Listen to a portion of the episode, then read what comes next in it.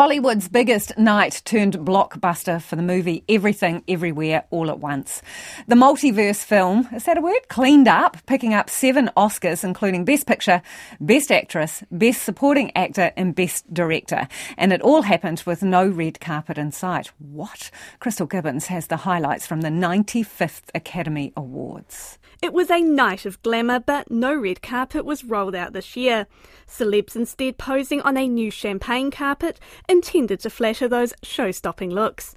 But for Best Supporting Actress Jamie Lee Curtis, it meant her equally shimmering champagne coloured gown blended in.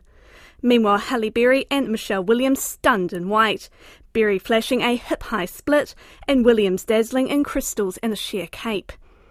A newly assembled Oscars crisis team was in place after Will Smith infamously slapped Chris Rock on stage last year. But host Jimmy Kimmel couldn't resist a few small cracks. Our next category is documentary feature, which, as you may recall, is where we had that little skirmish last year. Hopefully, this time it goes off without a hitch, or at least without hitch. Please put your hands together and then keep them to yourself. The New Zealand made Avatar The Way of Water made a big splash across categories nominated for Best Picture, Sound, Visual Effects, and Production Design categories. But it was not all smooth sailing. And the Oscar goes to.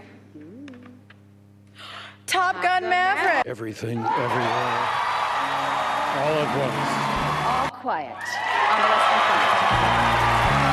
But when it came to best visual effects, Wellington's Weta Effects was a real heavyweight involved in three out of five nominations. Alongside Avatar, it was also nominated for The Batman and Black Panther Wakanda Forever, making the odds seem stacked in their favour. And the Oscar goes to Avatar The Way of Water, Joe Letteri, Richard Eric and Daniel Barrett.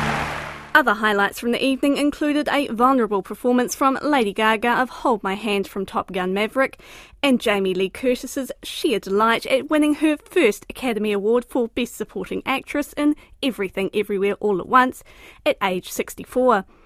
Everything Everywhere All at Once also took out Best Picture and Michelle Yeoh became the first Asian woman to win Best Actress. Daniel Kwan and Daniel Scheinert won Best Director and the film picked up three other Oscars. Brendan Fraser, meanwhile, won Best Actor for The Whale.